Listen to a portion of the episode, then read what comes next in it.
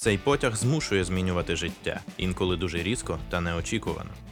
Серія подкастів Цей потяг про найдивніші справи у виконанні найнеочікуваніших людей. Перший сезон реалізовується за підтримки Агентства США з міжнародного розвитку USAID. Привіт! У цьому потязі до нас сьогодні приєднується видавець Олександр Савчук, людина, яка мала б збирати танки, а замість цього збирала бандури і видавала книжки протягом останніх років. Про те, як видавати книжки і навіщо, про те, чи наближає виготовлення інструмента власноруч до музики, і про злого пса в цьому подкасті. Власне, я напевно не буду тебе просити прямо переказувати фабулу uh того, що відбувалося, але мені завжди цікаві оці перехідні стани.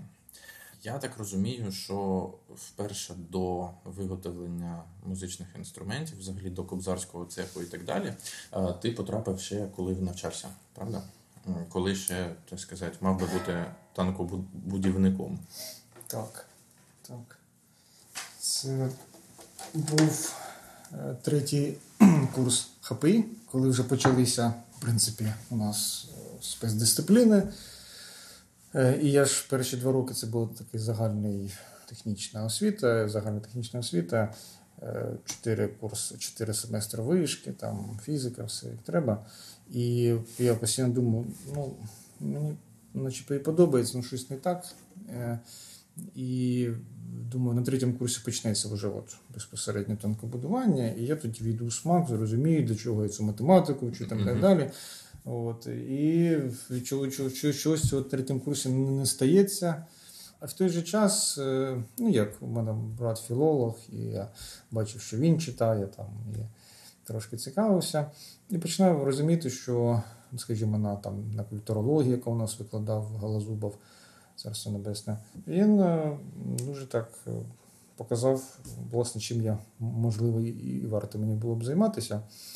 От. І через те, що в ХПІ був такий і є, слава Богу, працює Михайло Красіков. uh Він вів семінар по історії, з культурології, я їх відвідував.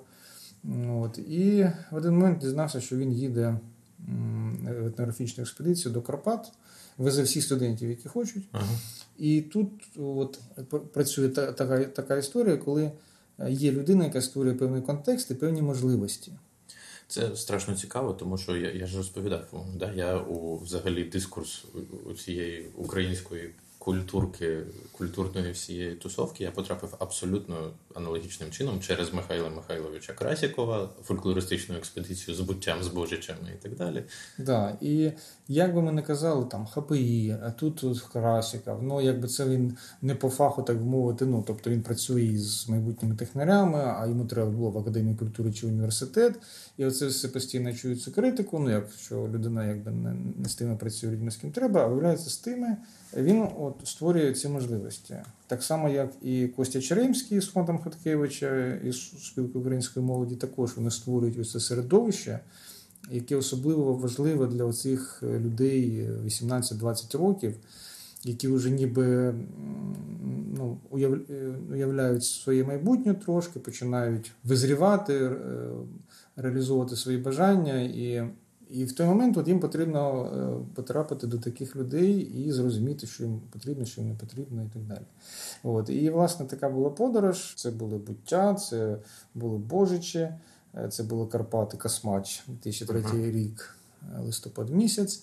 От. І, власне, оця поїздка вона багато-багато чого змінила. Ну, а проїхав я вже звідти з питанням.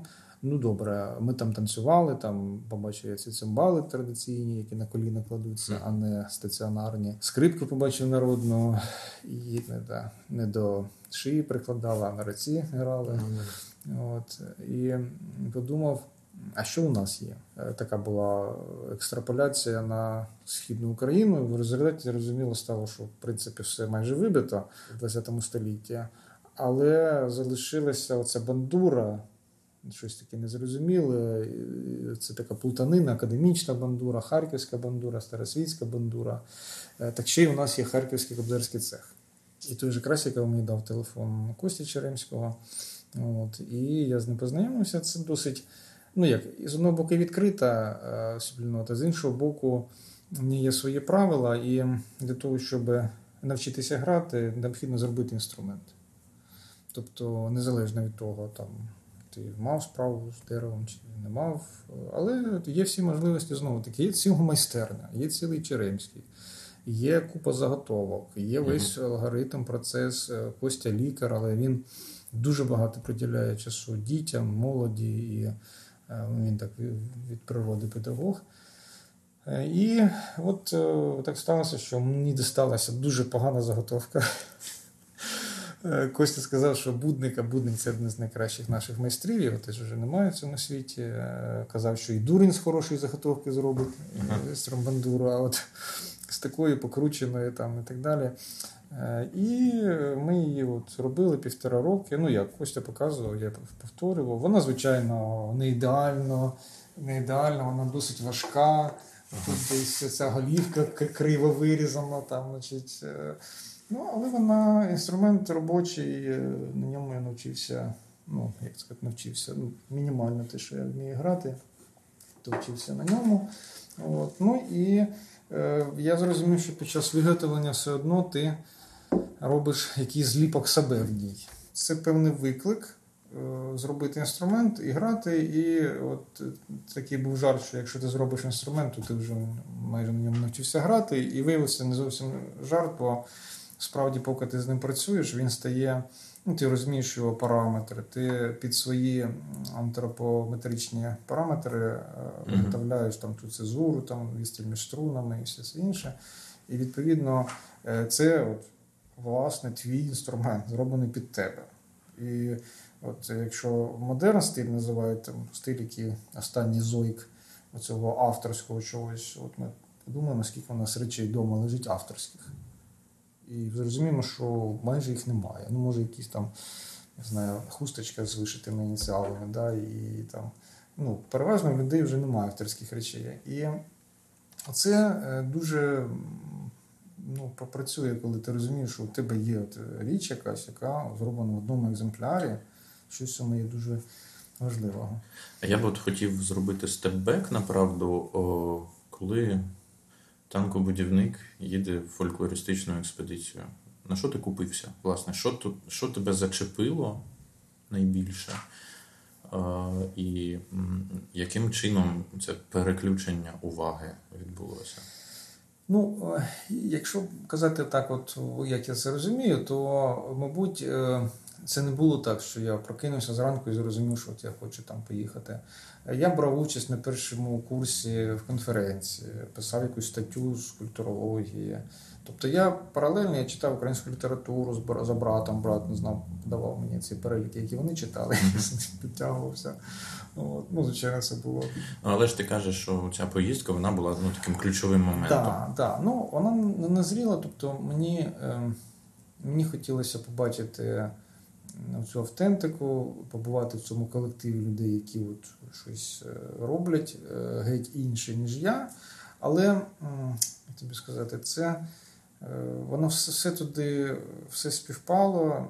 І, от, скажімо, мої спогади про бабусю, про життя в селі. От я, по суті, їхав туди ж теж село, тільки на Гуцульщину. І я вже був не як член традиційного суспільства, як це був я в селі Дергача. Там, ну, якби там не крути, все одно це набагато цієї автентики української більше, ніж в місті. І е, для мене вона була звичною. А тепер я їхав як уже дослідник. Тобто, очевидно, те, що я хотів бути в ХПІ дослідником і інженером, от, от таке саме дослідництво, воно просто поміняло свій об'єкт на, на людей, на етнографію, на культурологію.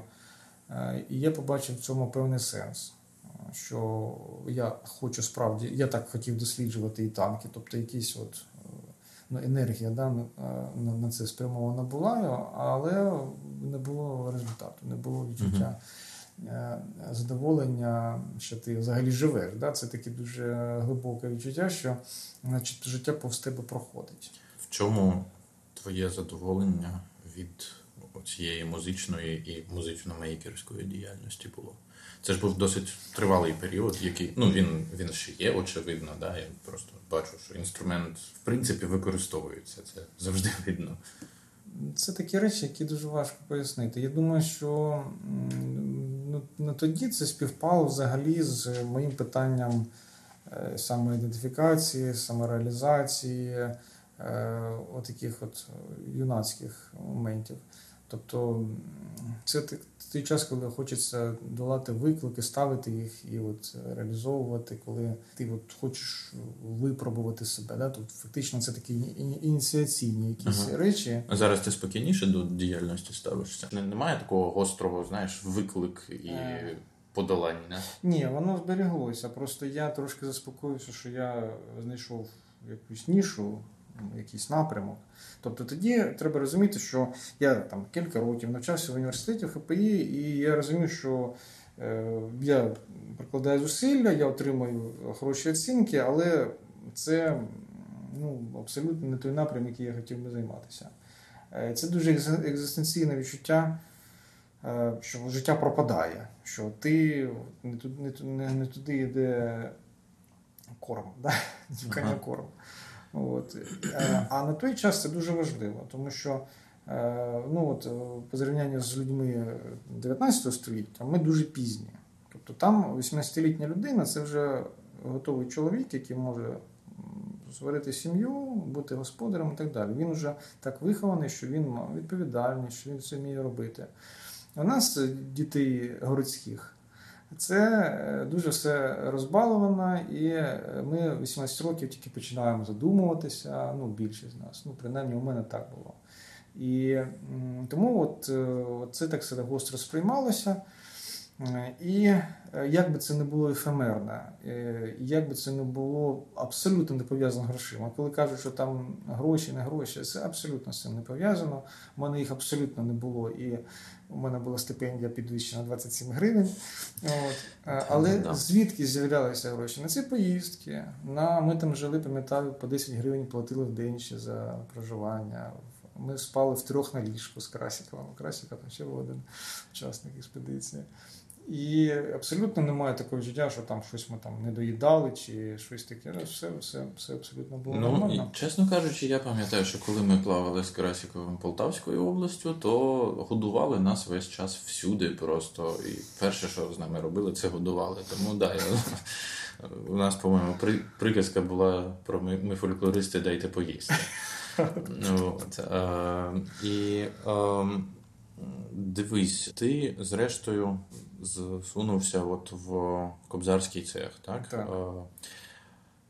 Наскільки зараз ти відчуваєш, що це був якийсь такий етап переходу, чи це абсолютно самодостатня, самодостатній епізод, який там в собі вже достатньо цікавого містить? Абсолютно самодостатній. Е, він е, був ключовим, я думаю, так. Е, через те, що коли я почав займатися бандурою, це вже був 5, 2005 рік, і ну, 2004 рік. Е, в п'ятому році я нарешті зробив інструмент, почав грати.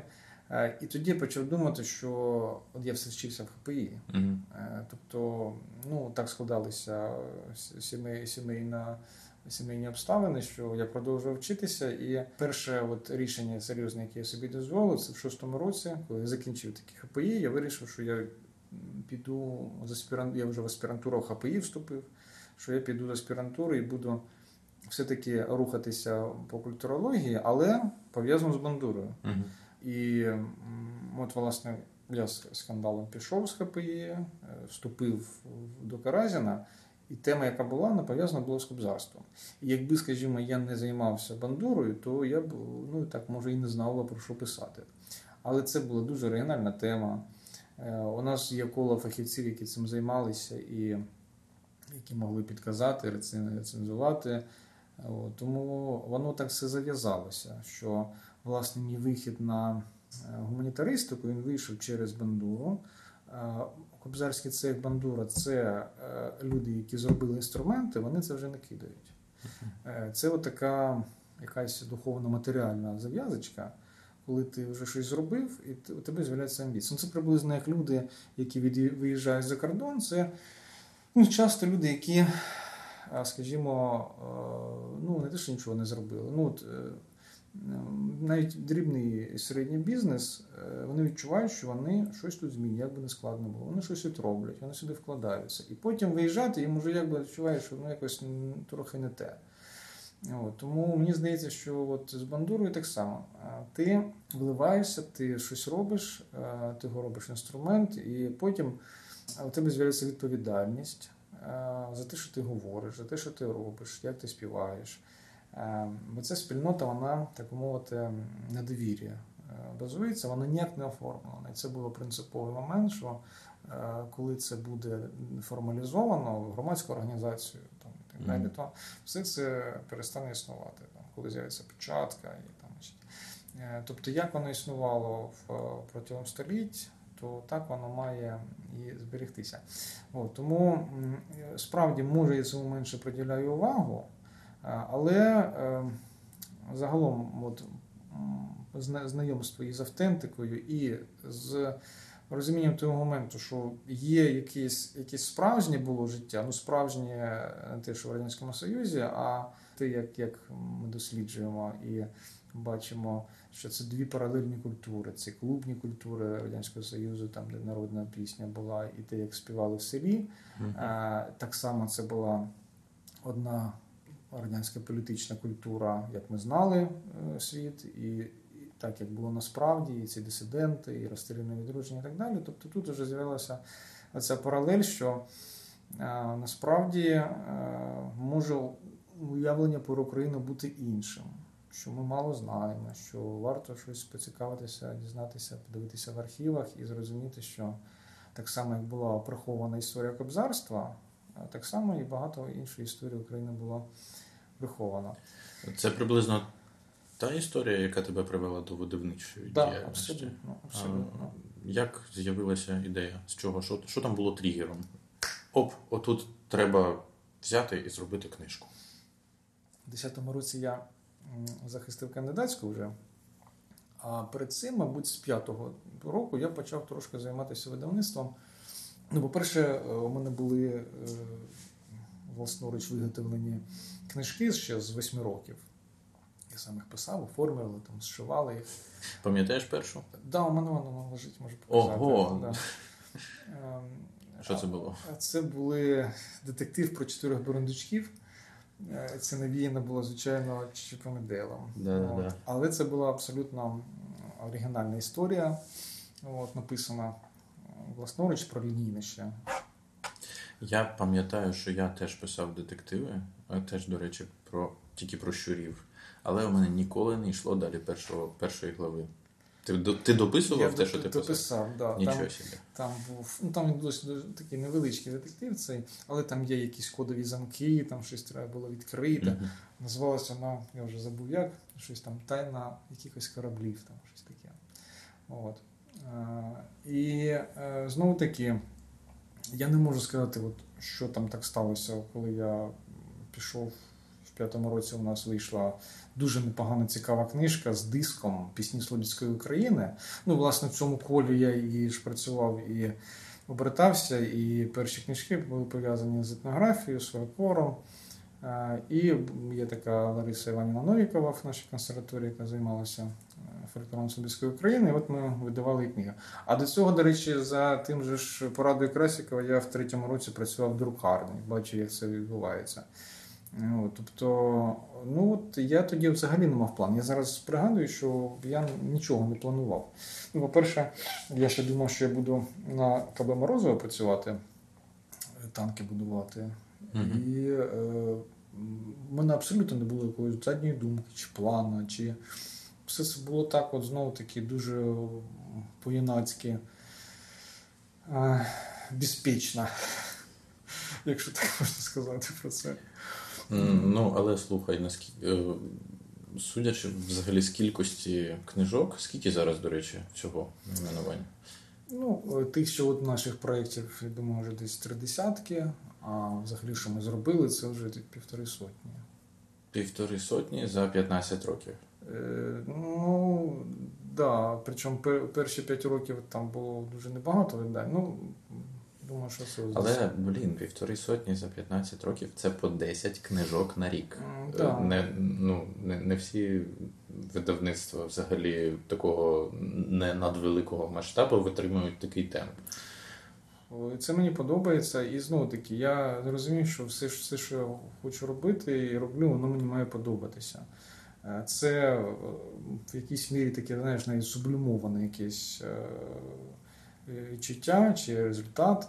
Е, От, тобто, це от така якась вітальна сила тут присутня. От воно працює, ти тоді забуваєш ні про режим е, роботи. Я навіть не уявляю, як можна в видавництві приходити там з 9 до 6 працювати. Це звичайно можна, але ну, у тебе з'явиться думка о 12 ночі. Ти що її не будеш там записати, чи там підверстаєш, підеш щось там. Тобто це такий процес, і це навантажує голову. З іншого боку, у нас такі властивості нашого мозку, що він е, нам здається, що він вмикається, він працює, він паралельно рахує, що йде паралельно щось вирішує за поставлену задачу. Е, І з видавництвом не було такого, що там от раз я буду видавцем. А в 10-му році, коли я вже мав певний досвід, коли я працював в видавництві Атос, який я організував і там був редактором, воно в 10-му році було получно розпалося. Я тоді захистився, і я літом мав прекрасне замовлення з малої Данилівки, я про це здається розповідав. Е, Мала Данилівка, там був художник, ім'я якого я досі не можу пригадати. І вже просив знайомих. І пам'ятаю, що він такий з вусом, 37-го року народження. Він, ми при, я приїхав до нього біля інституту. Він там жив. Він каже, що він хоче зробити альбом своїх е, художніх робіт, репродукцій. І мені треба подивитись на них, там, як фотографувати, це цілий процес. А, гроші мав дати мі- місцевий е, сільський голова. Ми до нього прийшли, він нас прийняв, сказав, що гроші є. е, І я тоді подумав: ну що ж я буду на якісь там видавництво пропускати гроші, коли я можу сам зареєструватися, як ФОП. Відкрити видавництво, отримати рахунок. Дитина 10 класу може все це реєстрації ці пройти. Там лякали, треба юриста, там треба цей. Це абсолютно все на 10 рік вже було це єдине вікно. От. І я коли побалакав з сільським головою, побачив, що діло якби рухається, і думаю, ну що ж я буду там ці 10% віддавати комусь. От. е, І за 10 днів я, мабуть, зареєстрував як ФОП себе, отримав рахунок. Потім треба було податися в книжкову палату, що внесли в реєстр видавців, отримати перші АСБН. І я дзвонив цьому чуваку, сказати, що я рахунок вже отримав, Ага. що можна угоду підписати на бюджетні кошти. Він мені досі не відповів. Тобто я йому дуже вдячний. Якби не ця провокація, і, і інколи думаю, може він мені приснився.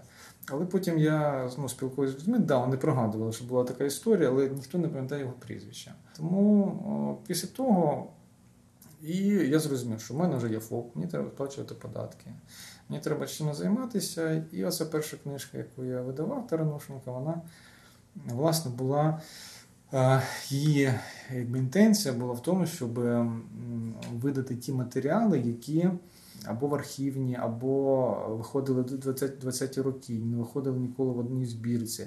Тобто, знову таки, це була оця от ретроспектива в такому хорошому розумінні, коли ми згадуємо, і яка була видавнича і наукова діяльність 20-ті роки, що робили, що робили ще тоді, коли там ці церкви були живі і були ще ці рештки старої України, які ми Це мова побачити. про Таранушенка, про церкви Слобідської України, Е, да? дерев'яні да, церкви. да, це, це не тільки про них, там у нього ряд статей, які він публікував, і він таким один з ключових е, осіб е, в музеєзнавстві, мистецтвознавстві 20-30-х років.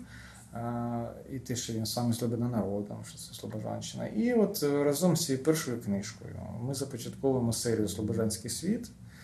Е, І от зараз буде виходити вже 16 книга в цій серії. Е, Це другий том спогадів Шевельова. Е, І от з цією однією книжкою я вже відчуваю, що я повноцінний, повноцінне видавництво. Причому це видавець Савчук, воно пішло не тому, що імені мене і так далі, а тому, що ФОП Савчук його найпростіше зареєструвати. Це був на другій групі. От, єдиного податку. Е, І книжкова палата дозволяє не писати на книзі ФОП Савчук, а дозволяє писати видавець Савчук, тому що ну, некрасиво ФОП Савчук.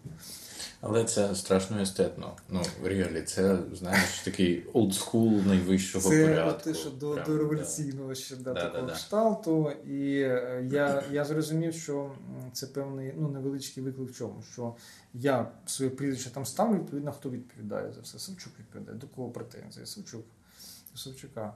І тому це така, знаєш, е, близька е, форма комунікації з читачем. Зрозуміло, що от є прізвище, є видавництво, і багато хто писав спочатку, що це не скромно там і так далі. А тепер, скажімо, я міг би вже організувати юрособу там і зробити там видавництво Кобзар. Але я зрозумів, що вже, вже пізно і, мабуть, не треба. Тому е, так, так воно пішло. І я з однією книжкою, це такий великий том, 2,5 кілограми. Я вже як повноцінне видавництво. Я приїхав на форум видавців, це був 11 рік, як завжди, осіння погода у Львові. Я стою в наметі на проспекті Свободи біля оперного театру. Значить, поріще дощ. Е, І, але я видавець. Я А в який момент ти почав от прям повноцінно, ну, взагалі, знаєш, це розуміння, типа, о, я, я це зробив. це типа, навернення, от- да, це навернення, да, воно і от якесь таке повнотіле відчуття. Е, От у нас з'явилося от тоді, в 11-му році, коли в 10-му я зареєструвався, в 11-му у нас вийшла така перша вже серйозна книга. Е, І це от така нова іпостась, яка, мабуть, зараз і досі є найголовнішою, тому що е, бандура і кобзарський цех це більш приватно, інтимно і, так мовити, воно не сильно виходить назовні. Але для мене воно так само важливо. А з видавництвом, да. Причому тоді все одно я ж продовжував вч- викладати в університеті і там писати статті, там конференції і так далі, і викладати. Але я зрозумів, що кожна е, моя книжка це все одно дослідження. Там так виходить, що ну, без навичок наукової роботи дуже важко. Треба знати, де архіви, треба знати музей. Я е, за перші 2-3 роки найбільше, що я заробив, це е, оці соціальний капітал. Я об'їздив всі музеї в Україні, крім, до речі, Луганська і Донецька. Я всюди був. Е, Там не склалося. Там я домовлявся про презентацію, ну щось якось там не, вийшло. А так я об'їздив майже всю Україну і. Тепер, коли в мене стоїть задача якусь видати книжку, я знаю, що там, от в Дрогобичі, лежить цей архів, то мені варто просто взяти телефон і книжку, позвонити, домовитися. Е, Бо з усіма більш-менш ну, вдавалося нормальні стосунки вибудувати. От я сам в музеї працював заступником директора в Сковородинівці в 10-11 роках, півтора роки попрацював там. І просто я знаю цю зсередину цю музейну роботу, що їм потрібно, я розумію, що чим музеї живуть, архіви. От, тому е, це, це було найважливіше, що відбулося тоді. І е, далі це от ну, навчання, бо я ж не без освіти, є поліграфічні у нас у нас у Львові друкарські академія друкарського мистецтва, чи як називається Академія друкарства. До речі, оце те, про що я хотів сказати. Скільки взагалі факапів, ну, якби на- на- наскільки твоя видавнича якраз діяльність вона стикалася з якимись. От зараз все йде не так. Ти спотикався об якісь такі штуки? Ну, умовно кажучи, людина, яка, як ти кажеш сам, да, не має досвіду такої видавничої справи. Об що? Це з юридичної сторони, не знаю, з технологічної. Там воно було з усіх боків, бо о, я ж ну, як без досвіду ведення приватної підприємської діяльності. Я навіть не знав, як там оплатити рахунок банку. Тобто абсолютно все було нове, але я зрозумів одне, що якщо у тебе є бажання і ти, у тебе головна там ідея, то все це можна докручувати. Так само, як наші мої колеги-студенти в університеті в ХПІ, е, які а математику абсолютно не знали, але вони з дитинства там порсилися в цьому двигунах з будь-яких машинах, і вони просто підтягували свої знання під своє бажання. А воно було навпаки. В мене бажання не було, а математика нам не вдавалася. Ну, тому тут от була та ситуація, коли я зрозумів, що найважливіше це це своя твоя реалізація. Причому ця сама реалізація вона дивним чином співпадає з якимось, ну, умовно скажемо, якимись космічними законами. Да? Тобто, е, коли ти реалізуєшся, це не тільки від того тобі добре. І, можливо, там не підпадається під категорії там добре чи погано, а воно просто стає на свої місця, і ти починаєш виконувати якусь функцію, яка потрібна не тільки тобі. Це Воно більш, більш глобально, це все якось зав'язано, якийсь такий пазл.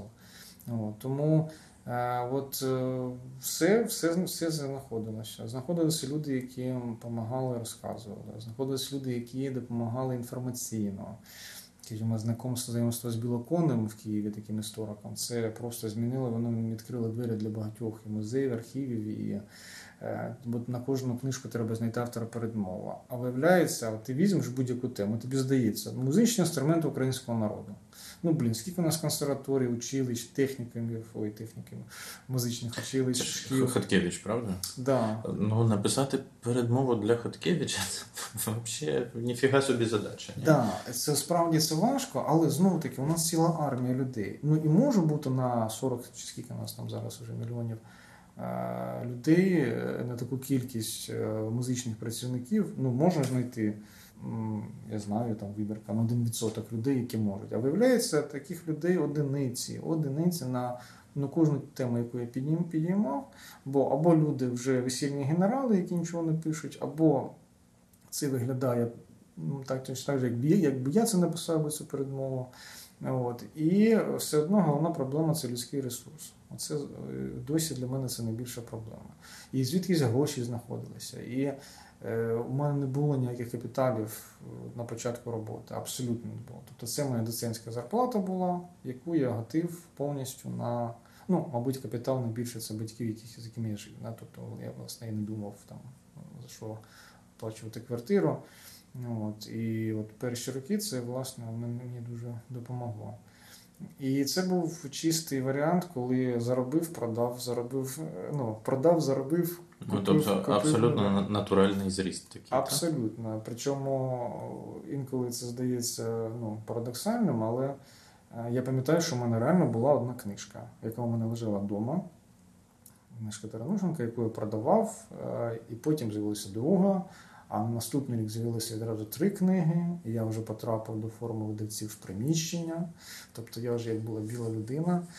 Е, От, е, не під дощем, а вже в приміщенні чи на першому поверсі, і тоді вже якась кількість людей про мене починала знати. Е, Інтернет і Фейсбук ще так не був розкручений. Я тільки в 16-му році створив сторі- сторінку. А сайт у мене був з 11-го року, але сайт був довідковим. Тобто там не можна було замовити книгу. І я, я дуже недооцінював це. І в 16-му році я нарешті зробив собі сайт, е, на якому можна було купувати книжки. І це був, звичайно, такий момент екстазу, коли через 3-5 хвилин після того, як я підключив собі лікпей, у мене купили книжку.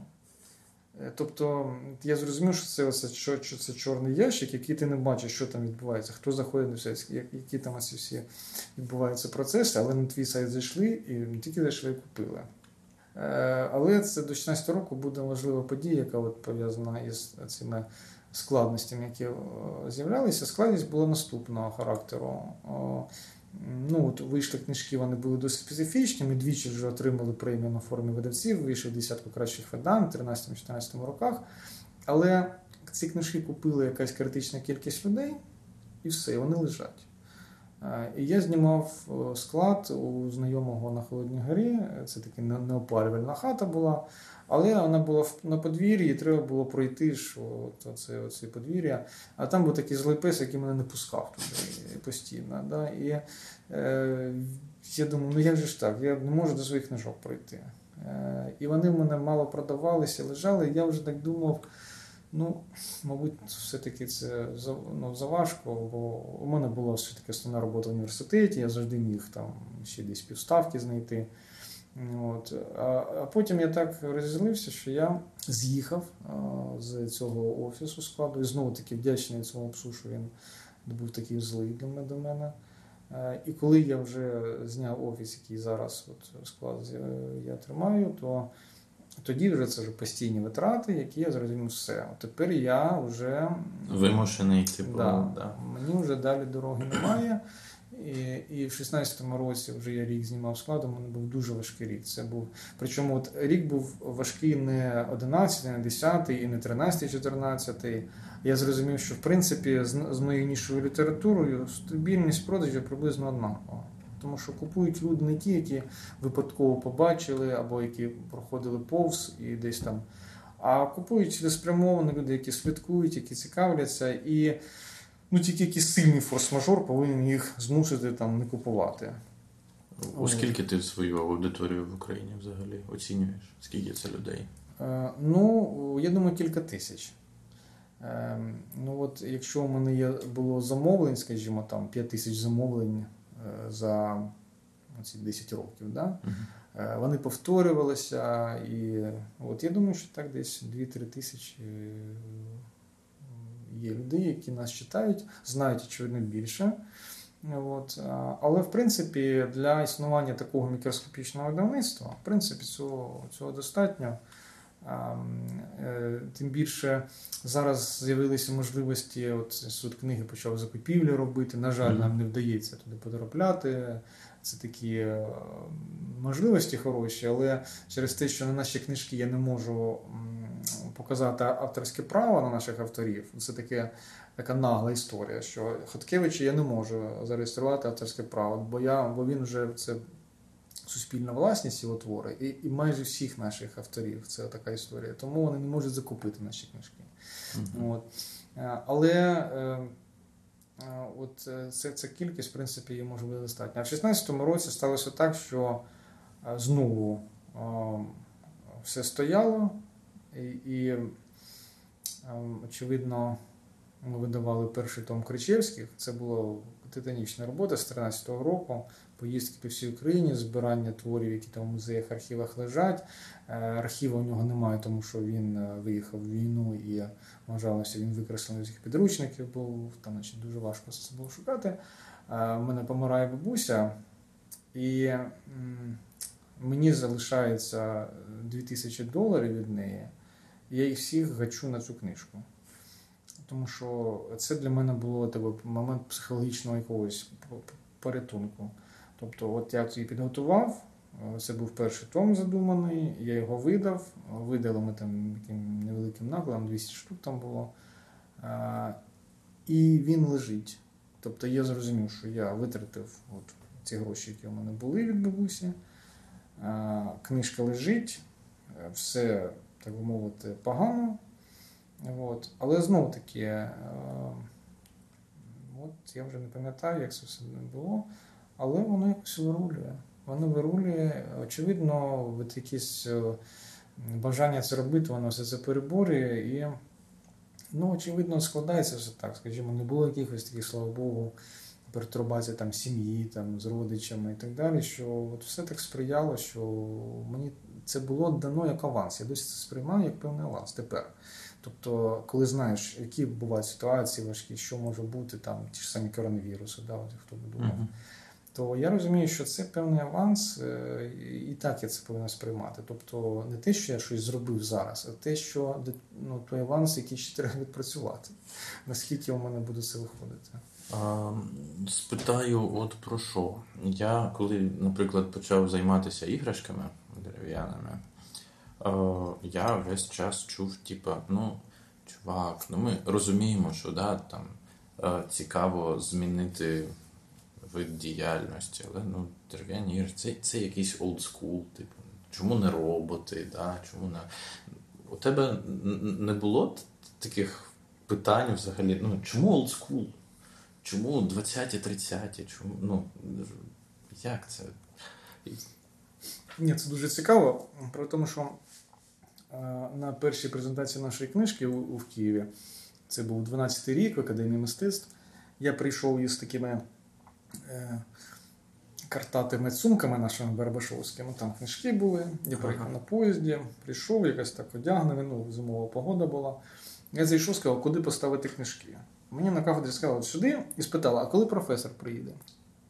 Тобто мав на увазі головний редактор і передник нашого видавництва.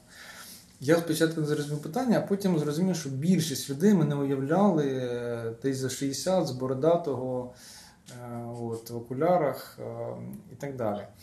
І така асоціація, ну чому так, чому так думала? А потім я, чесно кажучи, навіть не задумався. Але коли ви бачите стилістику видання книжок 20-х років, то це може виглядати консервативно, але точно не застаріло там чи якось по-іншому. Це смачно, це е, особлива мова. Ну і знову таки не було ж е, такої мети просто взяти перевидати книжку стару. А в цьому є величезний сенс. Це оце покоління втрачене, яке, про яке ми не знаємо, яке багато робило, яке вже певним чином уявляло Україну. І вони це вже проходили, у них можна вчитися. І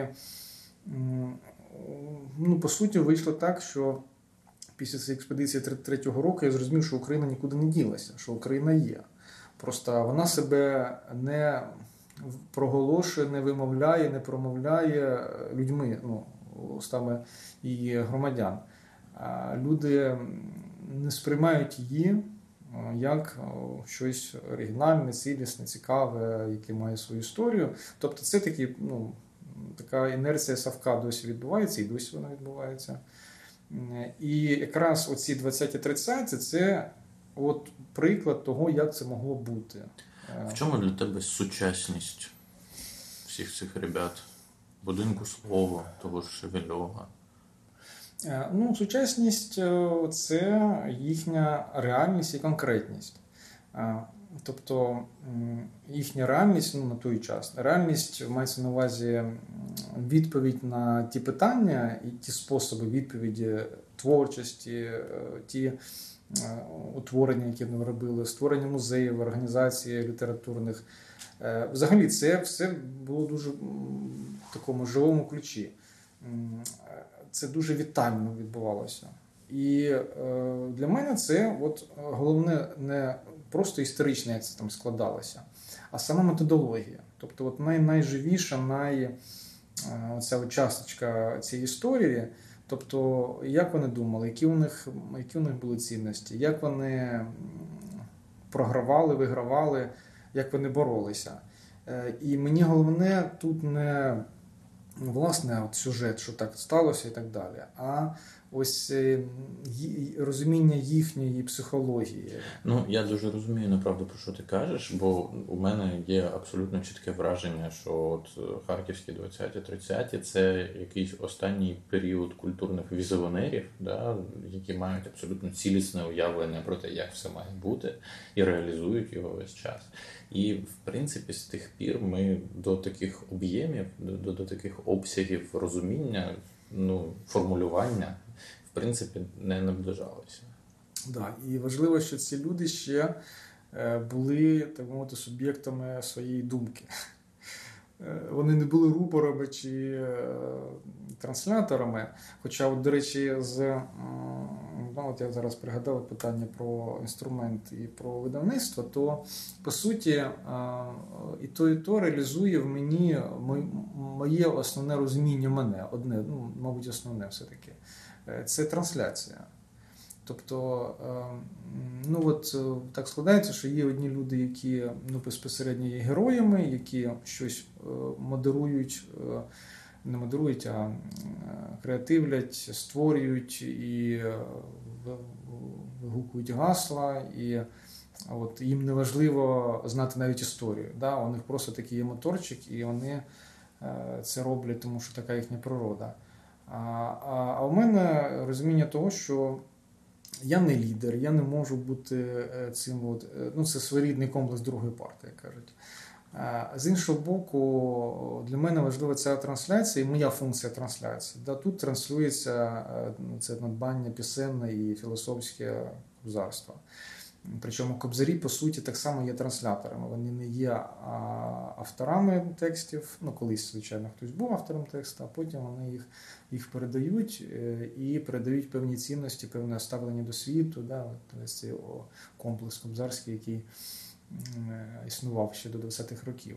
А, А видавнича справа, по суті, так само це є трансляція. Це спосіб комунікації, коли у тебе немає так би мовити, жорсткого контакту із е, реципієнтом. Він є опосередкованим через е, книгу, але тим не менш він дозволяє тобі комунікувати через століття без прив'язки до живого спілкування. Да? Людини немає, книжка чи книжка ще залишається. І коли я е, дізнався про історію з Таранушенком, що от він дослідив ці церкви, а потім був репресований, для мене це ну, величезне враження. Ця історія на мене на мене подіяла, що е, по суті це голос з того втраченого часопростору і простору культури. Е, і і спосіб якось донести це, як це відбувалося, не знаю. Такі речі мене надзвичайно захоплюють. І... У тебе є відчуття, що ти нарешті закриваєш потрібні проєкти?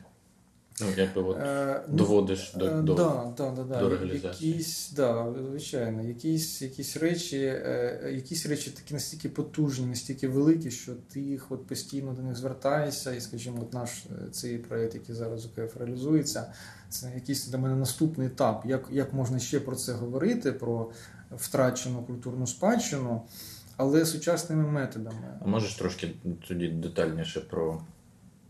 Що що, що саме там? Е, Ну, власне, е, коли Таранушенко досліджував церкви з 26 по 33 рік, то він, по суті, е, встигав е, перед знищенням церкви дослідити її.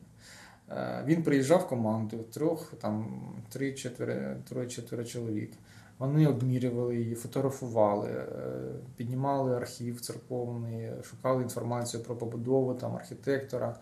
І вони вибирали найбільш е, цікаві споруди. Це були 180 споруд по всій лівобережній Україні, в тому числі і Харківщина, досить багато. А, І е, вони встигали буквально приїхати перед тим, як наступного дня, через тиждень, через місяць, е, церква буде спаленою. Е, ну і власне все закінчилося тому, тим, що в 33-му році він сам буде репресований дивом будуть збережені ці фотографії, це ще скляні пластини, оці креслення. Він зробить копію креслень, перебуваючи вже після заслання в Курську. Е, в цей будинок, там, де ці креслення зберігалися, потрапить бомба в Другу світову, і оригінали креслення будуть знищені, а добре, що в нього буде ця копія. Тобто, ну там все е, було, як наче рука вела, що вони мають бути збереженими. І він через 20 років після ослання повернеться до Києва в 1953 році по смерті Сталіна е, і зможе е, написати оцю свою найбільш відому працю про ці дерев'яні церкви е, і подати в книзі креслення, описи, фотографії. Ну от це був 76 й рік, він помирає в цей рік. Тобто він свій титанічний магнум опус цей створить. Він був урізаний, виданий, е, не дозволялося в назві слова церква, ем, тому що необхідно було, ми назвали її монументальна дерев'яна архітектура. От. І е, вже згодом, коли ми побачимо рукопис цієї праці, ми зрозуміємо, що він втричі більший, ніж ця книжка. І що фотографії настільки високої якості на цьому склі, що можна зробити хороше велике видання. І а, видання вийшло, але е, вже в проєкті ЗКФ ми почали рухатися далі. Ну добре, Таранушенко обміряв церкви в натурі, зробив креслення, фотографії, описи.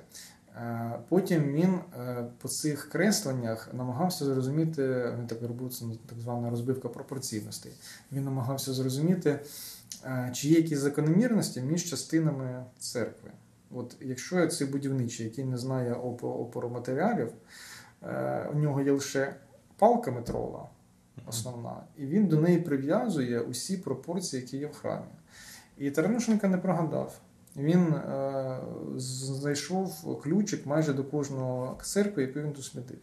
Тобто він йшов від е, натури до психології майстра. І в цьому його величезна заслуга. І в цій книзі е, це настільки оця концептуальність, про яку ми казали 20-х років, вона теж простежується, що людина не просто дослідує церкву, а він в кінці резюмував, чи цей архітектор був поетом, чи просто ремісником, е, чи він е, був там холериком, чи меланхоліком. І знову таки, оце от те, що додає культурологія, ти абсолютно не знаєш сьогодні, ти не знаєш, то вона 200 років тому жила, але ти от входиш у цей невідомий якийсь простір, який не можна описати, і ти все одно з ним комунікуєш. Е, І е, на цьому, якби е, книжка е, як вийшла, то ми вирішили не зупинятися і продовжити хід думки Таранушенка. Ну добре, якщо у нас є, немає цих церков, у нас є креслення, у нас є описи фотографії. Що ми можемо зробити далі, базуючись на цих описах і фотографіях? Ну, власне, ми можемо або відбудувати церкву, або зробити спрощений варіант відбудови 3D-моделювання.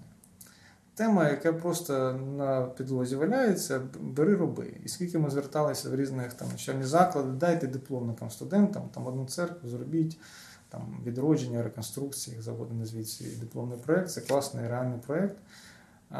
І на, цих, е, на цьому проєкті ми запропонували УКФ е, зробити 3D-моделювання трьох п'ятьох основних найбільш цікавих церков, які описав Таранушенка.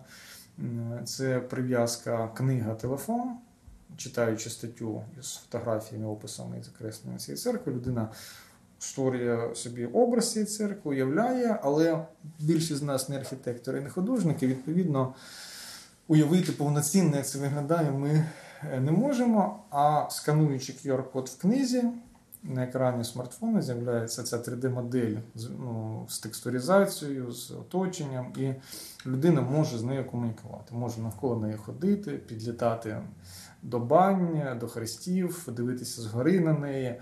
Е, І розуміти в масштабі, які це розміри, Е, ну, з певною мірою натуралістичності, звичайно, такої реалістичності, як от на відео, це ну, в натурі такого не буде, але принаймні е, це досить зроблено не по-дитячому. І це був таки, такий виклик зробити книгу з доданою доповненою реальністю, не дитячу, коли там от Угу. дюймовочка.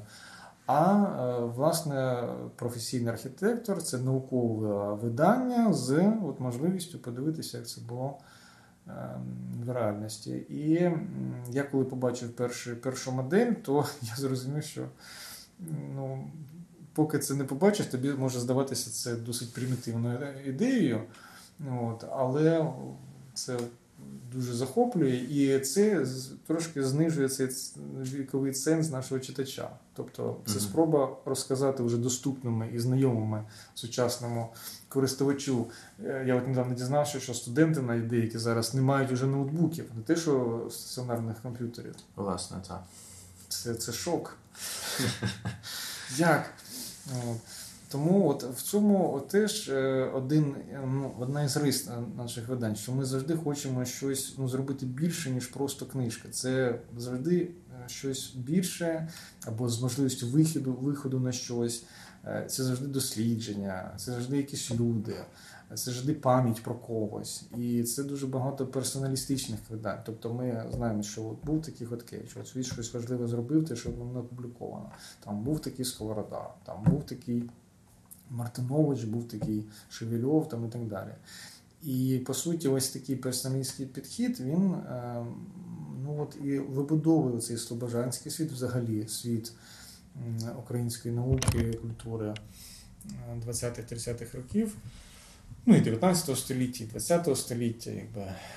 Ем, От. І е, ну, мені здається, це зрозумілим стає, що Україна і українська культура це не щось е, е, абстрактне, а що це конкретні люди, які щось робили. Ось вони мандрували, е, вмірювали церкви, писали і так далі, виводили е, українську мову для е, світового на світовий рівень для розуміння в світі. Ну, те, що робив Шевельов, написав е, найбільше дослідження українською мовою, англійською мовою. Тобто для багатьох е, української мови просто не існувало, навіть для фахівців і мовознавців. Ну, От. Тому о, такий підхід. І я скажу, що о, це маленька крапля. От е, тут не те, що там у нас чомусь так прийнято, що у нас видавництво не дуже спілкується один з одним, там якесь таке конкуренція якась. Ну, конкуренція це добре, але роботи тут ну, настільки багато, і тут всім вистачить. Е, от Тому я думаю, що треба, щоб було бажання. Ну і багато хто зараз книжки не вірить. Тобто, от добре було б робити дослідження, як працює книга і наскільки її читають. Ну, от статистика, хоча взяти, от купили ви книгу, да, от тисячу чоловік, і е, там 5% її раз відкрили, там 5% її прогорнули. А от реально скільки прочитали її. А потім з тих, хто прочитало, чи якось на них вплинуло. Ну, це дуже досить складно. Але е, я в це вірю досі.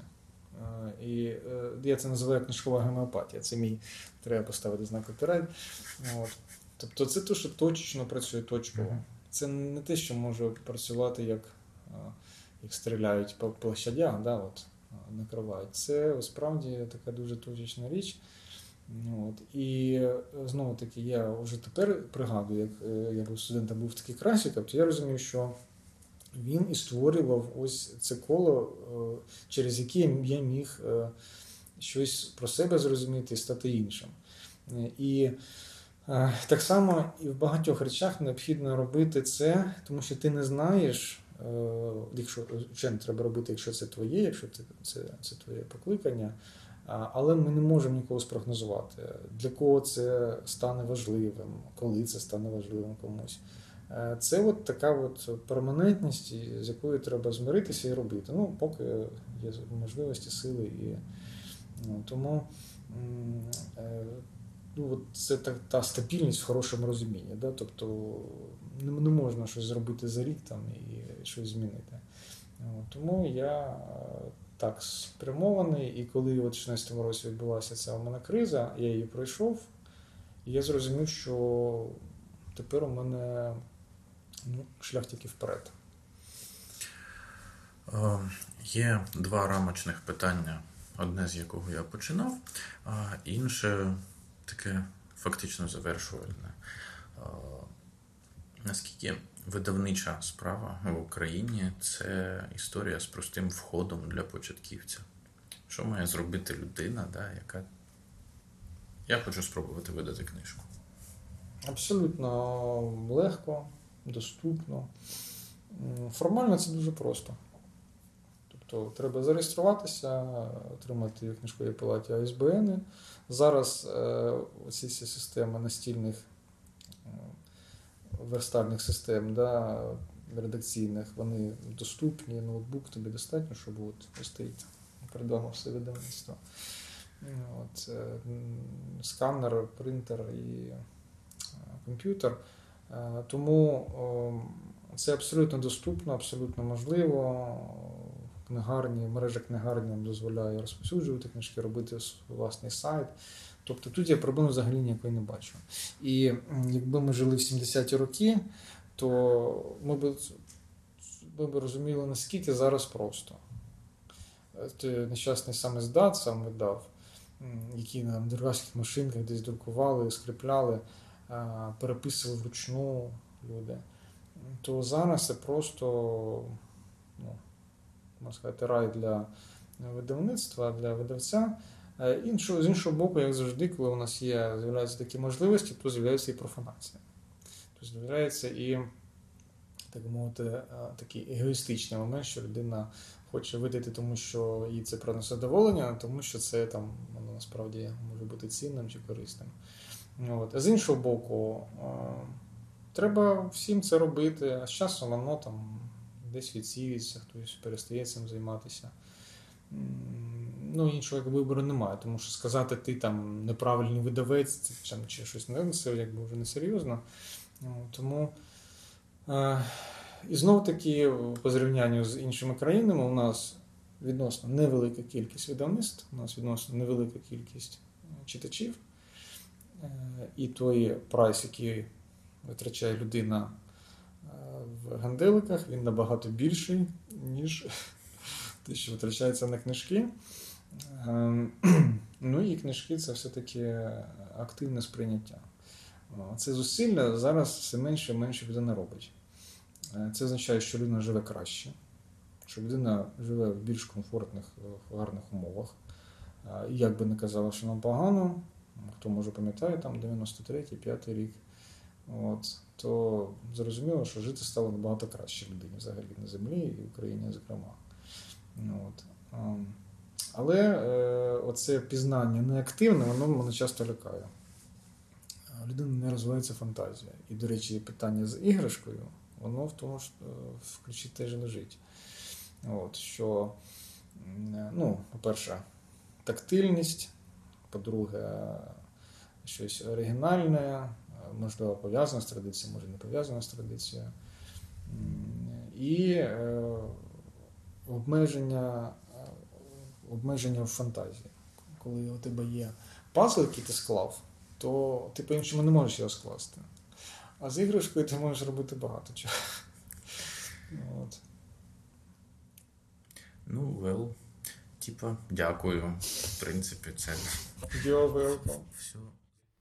На цьому закінчуємо розмову з Олександром Савчуком, видавцем та бандуристом. Купуйте і читайте книжки. Така вам порада на сьогодні. Цей потяг рушить далі. Не перемикайтесь.